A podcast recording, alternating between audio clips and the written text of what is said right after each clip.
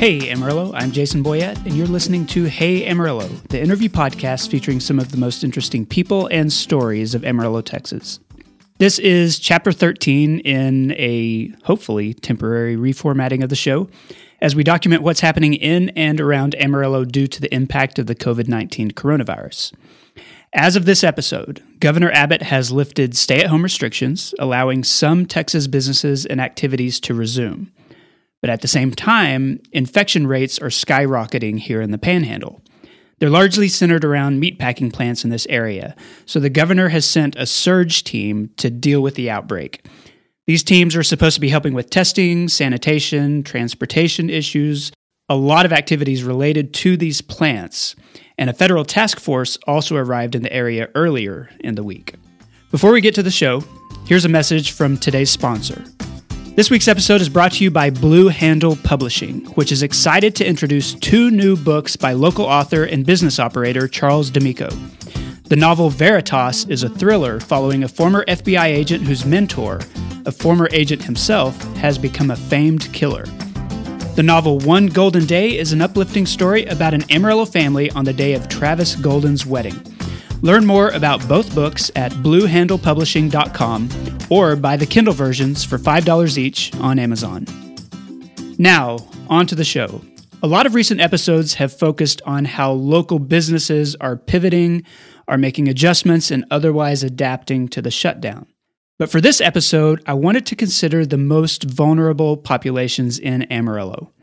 What has been the impact on the homeless? Or on kids living in poverty? What's been the impact on our refugee and immigrant populations or on the elderly? That's what we're exploring in this episode. It's being released on May 7th, 2020. These interviews were recorded prior to that. So, as usual, things may have changed by the time you listen. Here's the show. My name is Ryan Pennington. I'm the executive director of the Refugee Language Project, which is based here in Amarillo.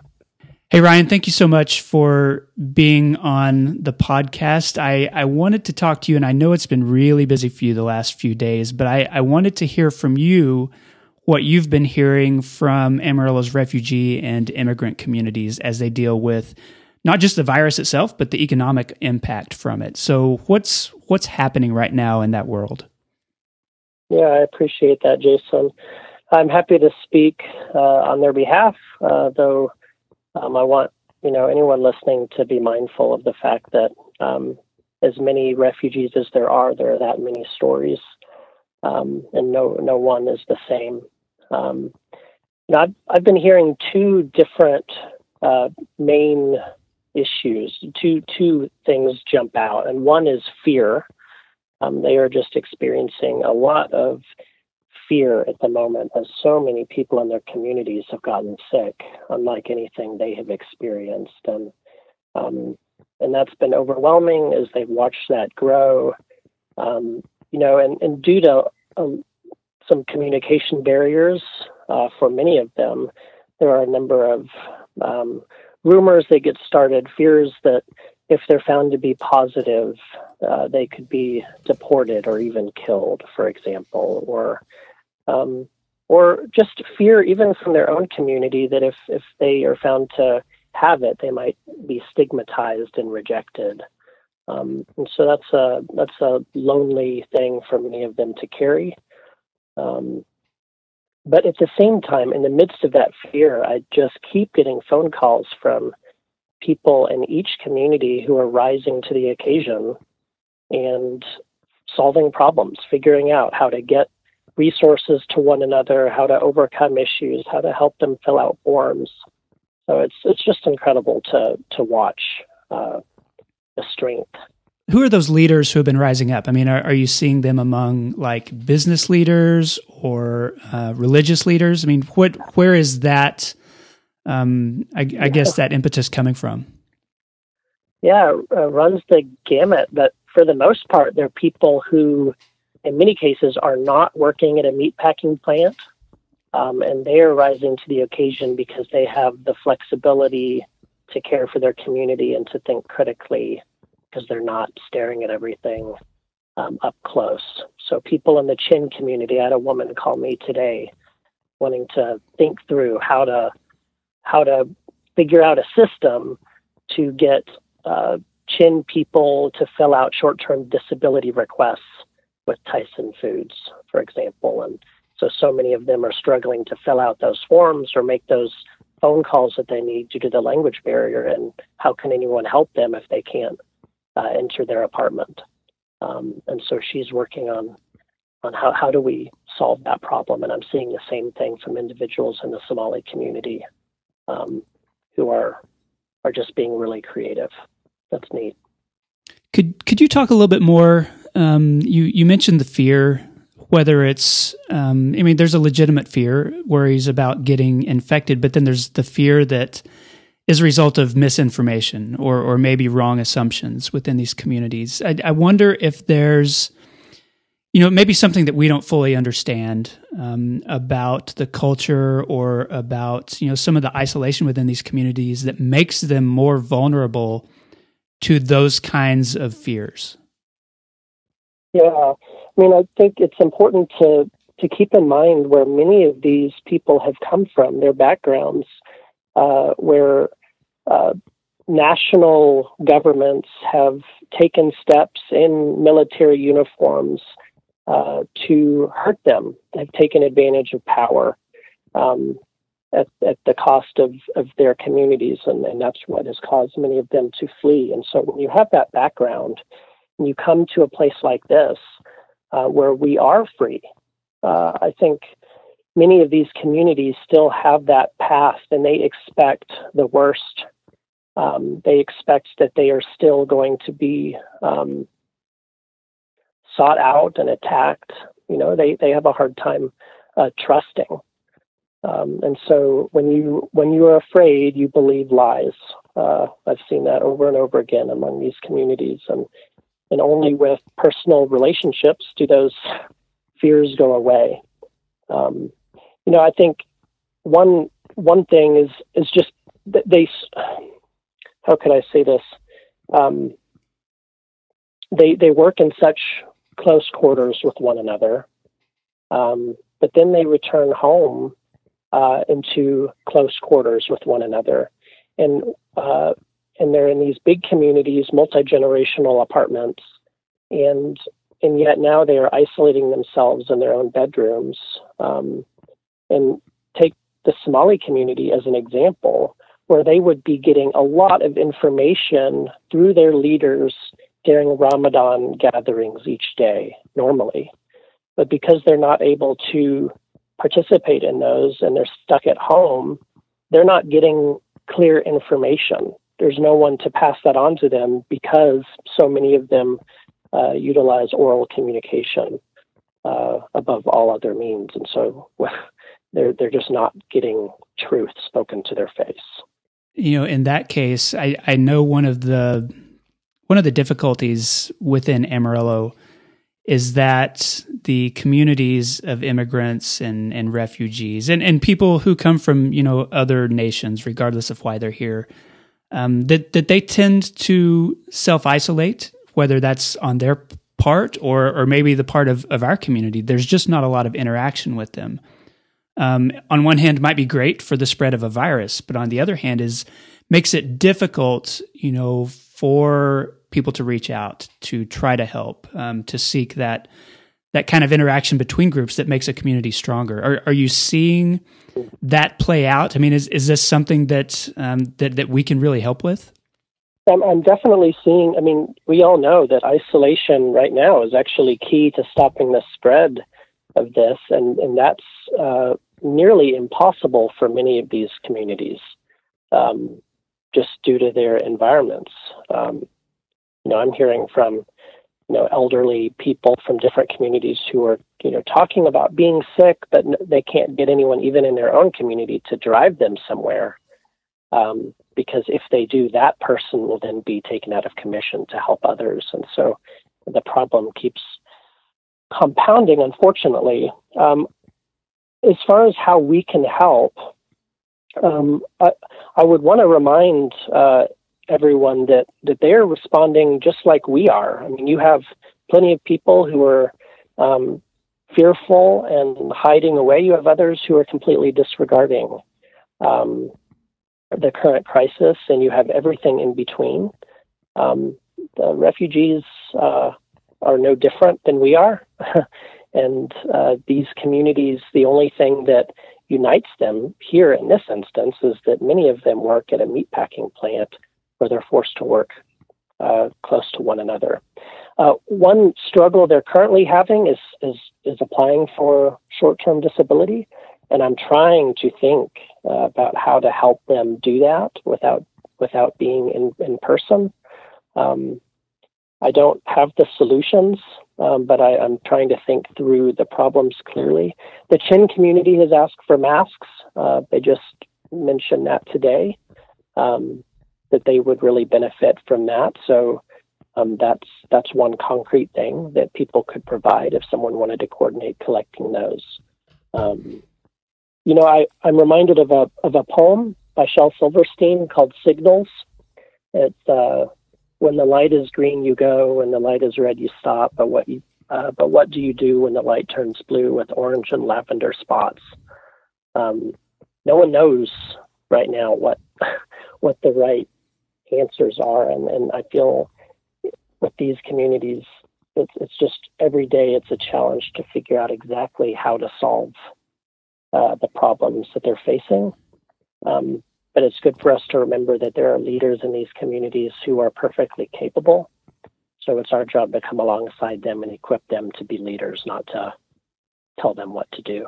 And Ryan, I I I know despite those challenges which which you're seeing and I know you're you're helping coordinate with with the leaders in those communities, but in this process at this moment, you know, is there anything that's giving you hope right now? Are are you seeing something that that maybe you see as a potential source of optimism. If, if we can get through this, we can build on this and, and the way that the communities are coming together. What are you seeing there?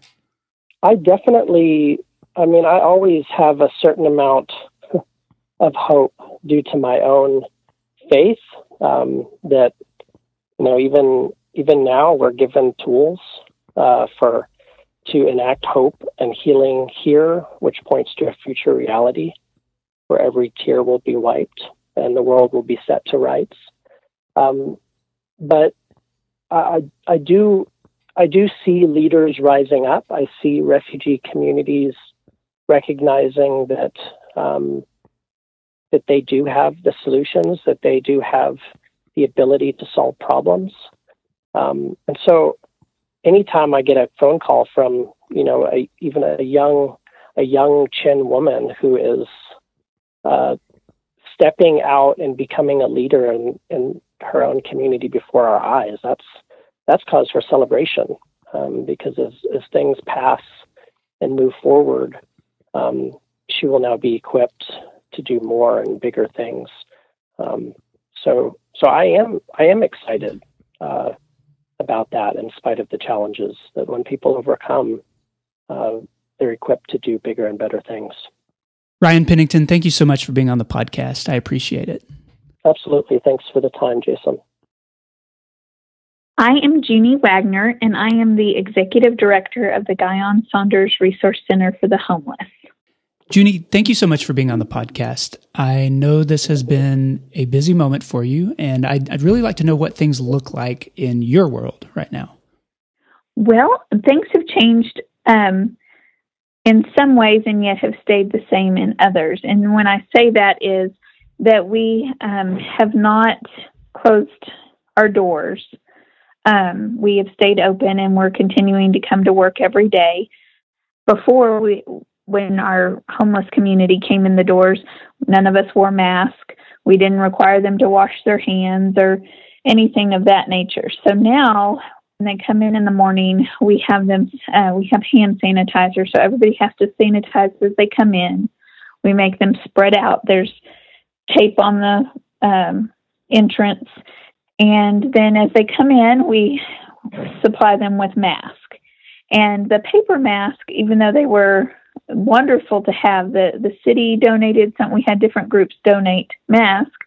Um, our clients did not keep them uh, they threw them in the trash after the day was over. So recently, um, we put out a request to the, to the community, and we've been having people donate the cloth mask. And so those have been keeping those uh, pretty well since since we've been receiving them. But it, uh, and not to make light of the matter, but I to to just put a little perspective, every day we have a masquerade party here at the Guyon Saunders. So everybody's wearing a mask. We're spreading people out. Our day rooms, we've opened more day rooms so that we can spread chairs out so people aren't sitting so close to get together like they used to. Um, we've also started feeding every day. And before COVID, we were not able to do so. Uh, we just didn't have the funding and so the people that would bring food were volunteers in the community, church groups, and they would come and b- drop off sack lunches. Or we had um, a couple of people that would cook hot meals twice a week and bring them into the center, um, which was such a blessing. But once COVID hit, everybody kind of stopped their activity. And so we had all these people uh, that didn't have a place to get a meal. Uh, some of the places that they went before were no longer serving. And so here we had people and no food. So um, we started asking the community again to step up, and we applied for grants and uh, were blessed t- to receive uh, the Amarillo Area Foundation. Um, we received a grant from them for emergency funds and from United Way. And so we were, and then we had um, just wonderful people from the community to step up and say, we're willing to feed your people. And so Belmar Bakery, uh, Sharky's Burritos, um, Deborah McCart, uh, who she put together a group called Loaves, Loaves and Fishes. And they're having people in the community donate funds. And it's a twofold process of having uh, trying to help restaurants in the community as well as feeding our homeless. So um, today, uh, one of the, people that joined the Loaves and Fishes, Leslie Massey, she um, went to Taiwan and bought lunches for our homeless. Um, but we're so we have a group that's helping our local restaurants and feeding our people. Uh, so every day we have a different group coming in. Toot'n Totum has brought food. Um, trying to think of everybody that's Sonic. They, it's just been a, a huge blessing. And so um, our numbers in the beginning, when COVID first hit and we things started shutting down, they rose quite a bit. And so we had to adjust more people, yet we've got to space them out. And um, anyhow, but the city of Amarillo also stepped in and we came up with a protocol with the Salvation Army uh, and Guyon Saunders because we were the only two programs taking in new people um, that didn't change their requirements. And um, so we came up with that protocol and we started getting people in housing um, and we started getting people in hotels so that the numbers in the in the night shelter were not as great. And so um, our numbers are lower now, but we're still averaging between 195 a day at the Guyon Saunders, where before we were in 180 to 140. Okay. And I know that the homeless population is maybe uniquely vulnerable to this disease because a lot of them may be older, a lot of them won't have access to things like washing their hands, a lot may have bad immune systems. Um, or, or other health problems that could compound what happens. So tell me a little about the importance of continuing to support them and what you're doing to protect them. Well, they don't have a a home to shelter in place. So we are their shelter. The Guyon Saunders during the day and Salvation Army during the night. And their immune systems are lower when you're on the streets and it, it ages you more rapidly than someone that has a home to go to. Um, you're exposed to people and all kinds of things that you might not be exposed to otherwise. And so our goal has been to give them a place where they can go, help them to stay away from Well, let me go back. When this first all started, it, uh, we were more worried about people who traveled, especially if they traveled outside of the country. Well, when you look at your homeless population, most of them have not gone to China or Italy or so. Okay, so they're safe people. And then it went to people just traveling to big cities. Okay, so they're still they should fairly still be in good shape. Those that are local to Amarillo. Well, then it, the more it spread, the more it had potential to come into our homeless population. And if it got, if it gets into our homeless population because of their immune systems and because they don't hmm. have regular medical care, it's going to fire. And so that was our goal is to keep it from spreading like wildfire. And so far, so good. I mean, we have not had a large uh, we haven't had to send very many for testing, and there's a protocol that we um, put together for that. So a few of our clients have had to go for testing, but so far the plan that we put together is, and it's basically been just providing shelter and spreading people out as much as possible. So right now, um, at the Salvation Army, it's just men there and I think I think last night they just had 70, which is half, less than half of what they normally have. Um, the women, the city has helped to put them in a in hotel room, individual hotel rooms, okay. so that they um, are able to isolate there. Families, um, we they did a um, rapid rehousing to get them um, out of the Salvation Army and into apartments. And so there were seven families when we started this initially, um, and they went into apartments. And then a lot of our older clients that we know have health care. And Juliana Kitten uh, was a coming home program in the community development with the city. She was a major part. I mean, part of how we all rallied together and, and put this plan into place.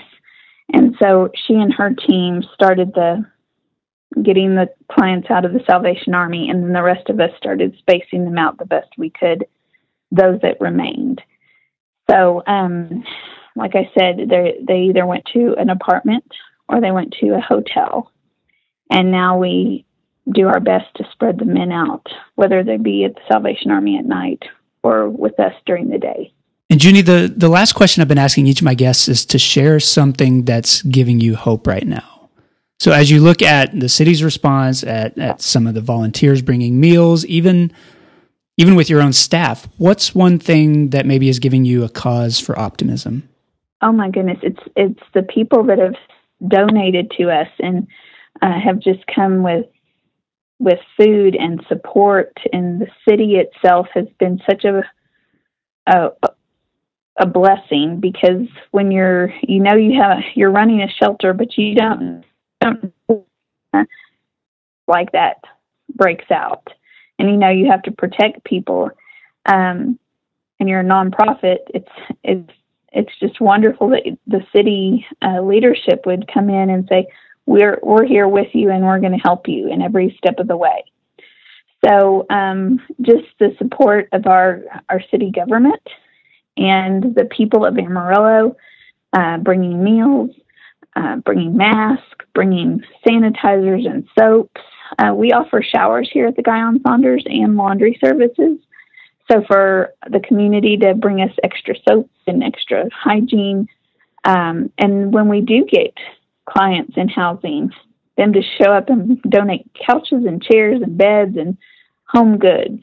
I mean, our community has just, even though they're not able to come in and we don't have the interaction that we used to face to face, they are still making sure we have what we need. And so that has been um, probably the the um, biggest boost for us is knowing we're even though we're here every day, we're not alone every day. All right. Junie Wagner, thank you so much for being on the podcast. I appreciate it.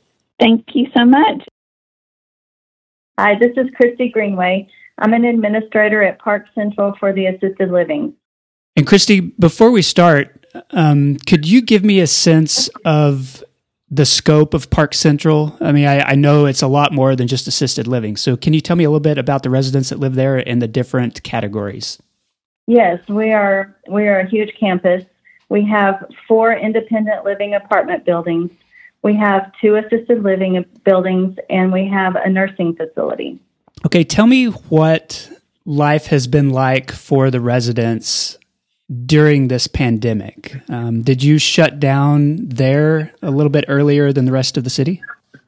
Well, first off, I want to reassure you that we have no positive COVID 19 cases at Park Central. That's good. So, from the on, onset of this outbreak, we've taken extreme measures to ensure the safety of our residents and staff, and we've been successful so far. What did um, that look like just in terms of you know, when the city began to shut down and, and stopping the flow of visitors and families and all those different things? Yes, well, that changed life drastically, both for the residents, the families, and and our employees. From January to March, looked drastically different. Um, we were mandated at at the onset of this to not accept visitors. Visitors couldn't come in, and we have many resident families who come in on a daily basis to visit their loved ones. And so things really changed. Not only were we mandated not to have um, visitors, but not to have communal dining, not to have group activities, and these are a part of our daily lives. I know that, that there's a very distinct difference between residents. I mean, you have some who are in long term care, you know, and are confined to, to their rooms almost all the time. And then you have other residents who live independently. And previously they may have come and gone, you know, as they wanted to go shopping or to go visit families. How have those residents responded to the different restrictions? Well, I think they, for the most part, everyone's had a great spirit about it. Um, of course, when you change anything in a daily routine, it's hard. But we have tried to be creative in helping residents. We've um, shopped for them. We've We've supplied things that they normally would go to get themselves. We've we've been creative in how we do that. We have supplied iPads so that they can see face to face their loved ones, not just talk on the phone um, through Skype or FaceTime. And I even have one resident in a facility whose grandson was getting married via Facebook Live, and we were able to play that on a humongous TV for her. So she got to be a part of the wedding. What about some of the community aspects of life there? You know, I, I, know a lot of grandparents may move to a place like Park Central because they don't want to take care of their own house, you know, but they also don't want to be isolated. They want to continue to see friends. And that's one of the real draws of a retirement facility. So, what has that looked like uh, over the past few weeks? Well, the, the activity staff and the employees have done a great job of being creative um, finding ways to do things where everyone is six feet apart for social distancing, but still can feel included and part of something. One of my favorite things that um, we've done is the chaplains came together and decided they would come up with a way that we could do a concert. So they got a trailer and they put everything they needed to do a concert on the trailer. And they were able to go to parking lots, to streets, and play for the residents so that they could open their windows, come out on their balcony, their patio, and listen. And so everybody was doing the same thing, just not in close proximity. And so those are the types of things we just have to keep being creative about in order to keep fellowship and community going. So a lot of a lot of residents who are in their 80s and 90s, you know, have lived through enormous world events, you know, whether it's World War II or, you know, some of the other things that those are the only things we have to compare this moment to. So ha- have you heard anything from them just in terms of, well, this is, this is something that we've had to do before. We've had to sacrifice before. Some of them, yes. Some of them have said, you know, they, they've talked about how their parents, they said, I was born during the flu pandemic of 1918, or they've heard stories about things and, other ones talked about the war. Um, I I can't go into the buildings right now because I oversee more than one building, so I am not able to do my daily visits with residents, and I've really missed that. But I know that the staff has been taking a lot of time to do one on one visits with the residents and listen to those stories. I think it's brought up a lot of memories for the residents. What do you think are you know some of the things that as as the state begins to you know reopen parts of the economy in different phases do you have any idea what that might look like uh, for a nursing home or a retirement facility over the coming months? Understanding that it's going to be much slower in a facility like that than it might be you know at a nail salon or a gym. Well we haven't been given any kind of timeline from hhsc which is our regulating board um, about how it's going to work, when it's going to happen.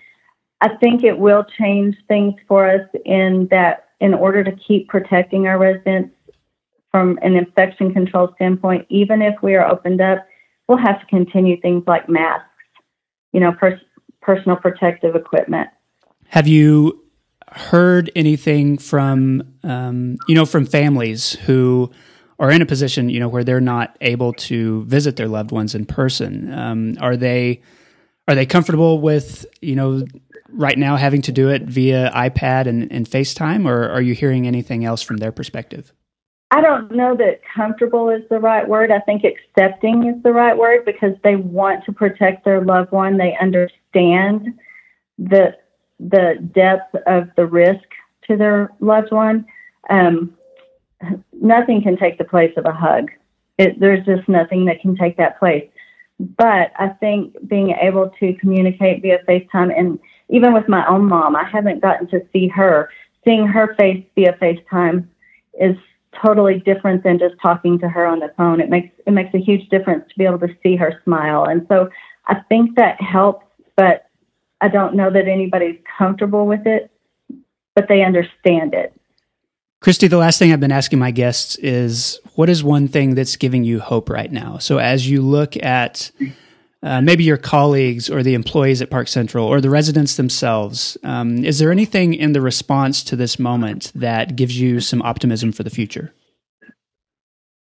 Well, I've just been very excited by the way that families, residents, um, staff members, and our community have all come together to try to keep safe everyone in our community.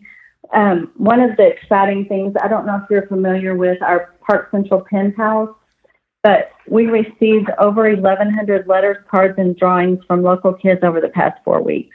Wow. Um, they came from all over the panhandle. Our goal was just to receive 1,000 letters or drawings for our residents by April 30th. And for every letter we received, we were donating $5 to the 100 Club of Texas with a maximum of $5,000. And so it was really exciting to get all those letters and be able to have those and deliver them to the residents so that they felt like they weren't forgotten. Christy Greenway, thank you so much for being on the podcast. I appreciate it. Thank you very much. My name is Brooks Boyett. I'm the founder, president of Mission 2540. We're a nonprofit here in Amarillo. We work in low income apartment communities throughout Amarillo. Uh, we provide after school um, activities uh, for kids. We help families with bills, rent, and that kind of stuff, and uh, just try to stay a steady presence in the lives of uh, families that live in poverty. Brooks, thanks for being on the podcast. And I should also say that you're my brother. Um, so there's that connection. That is correct.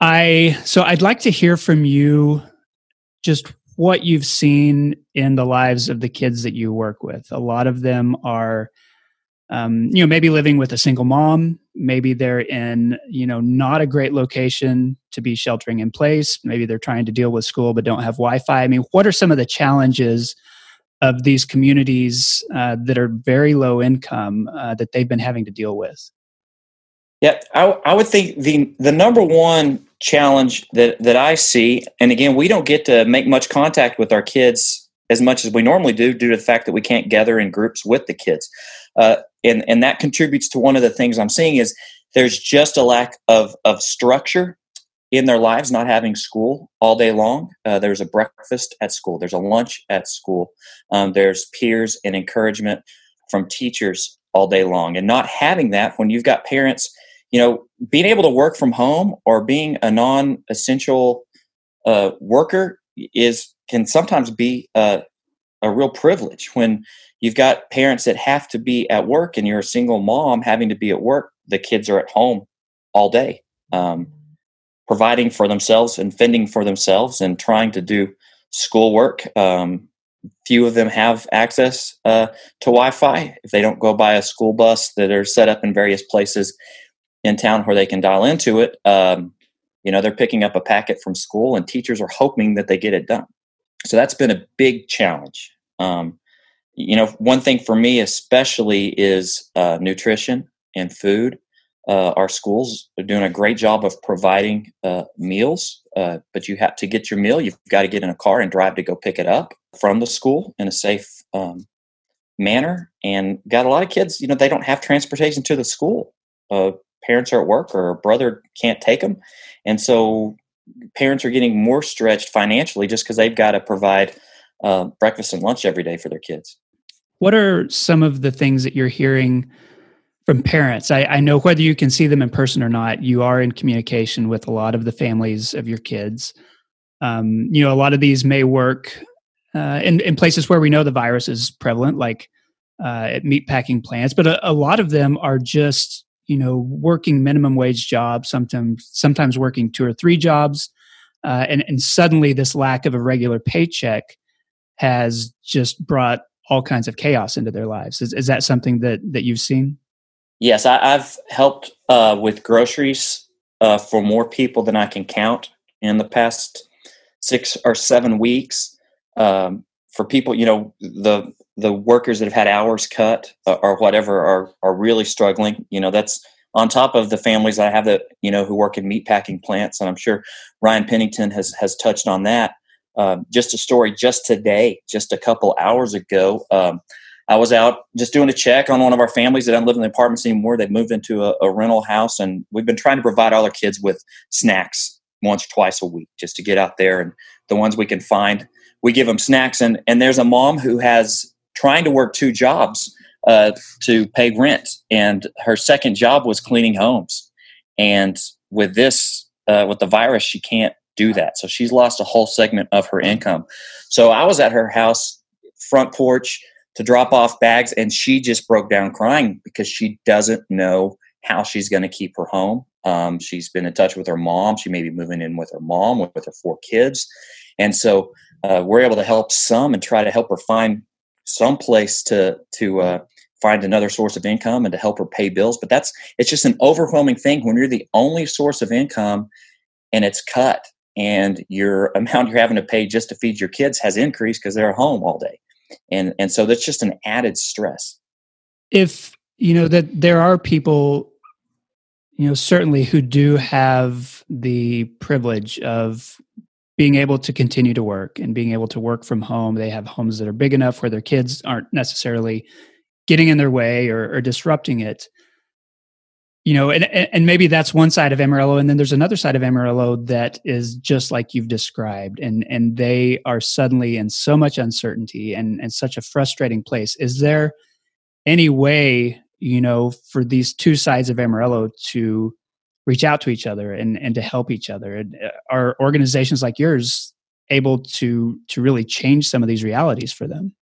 Yeah, you know, that's one thing I'm seeing as people become aware of it um, there's there's been a lot more. I'm saying that more people have reached out to me than in the past, just saying, "What can we do to help?" Just seeing the need that, hey, we can at least help some people with.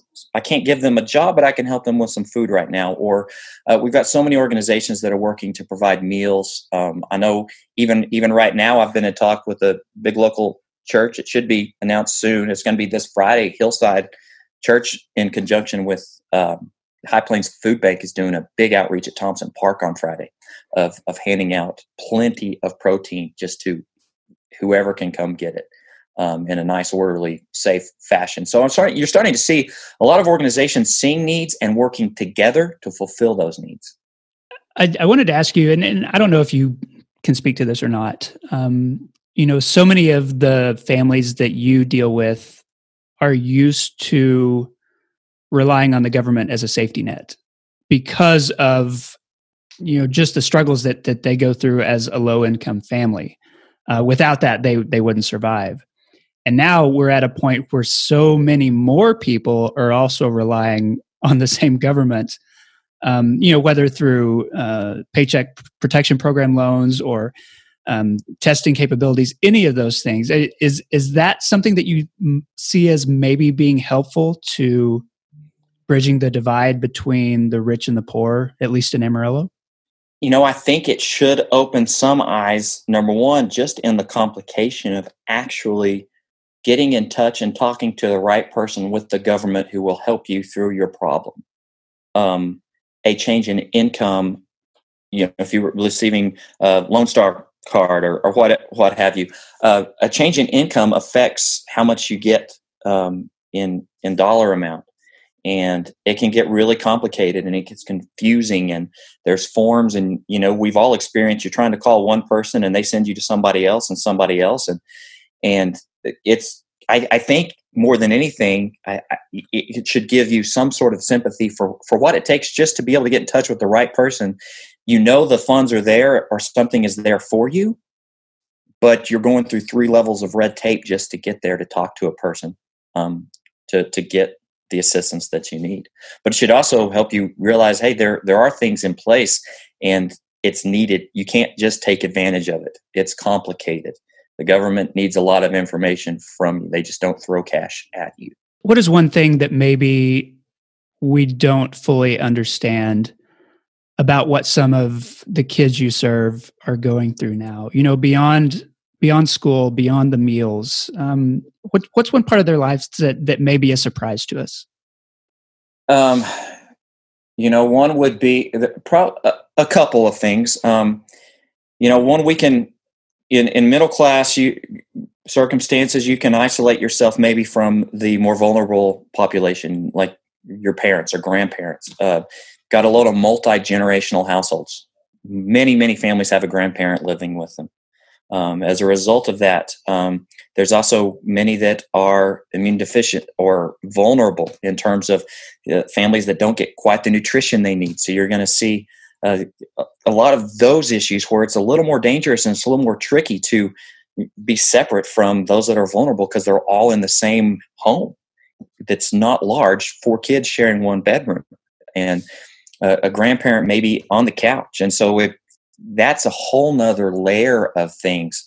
Uh, you know, another thing that a lot of people overlook is is there are kids I know in these circumstances that don't have the best home life, um, whether uh, drugs are involved or abuse are involved, and their escape is those seven hours there at school, and that escape is no longer there.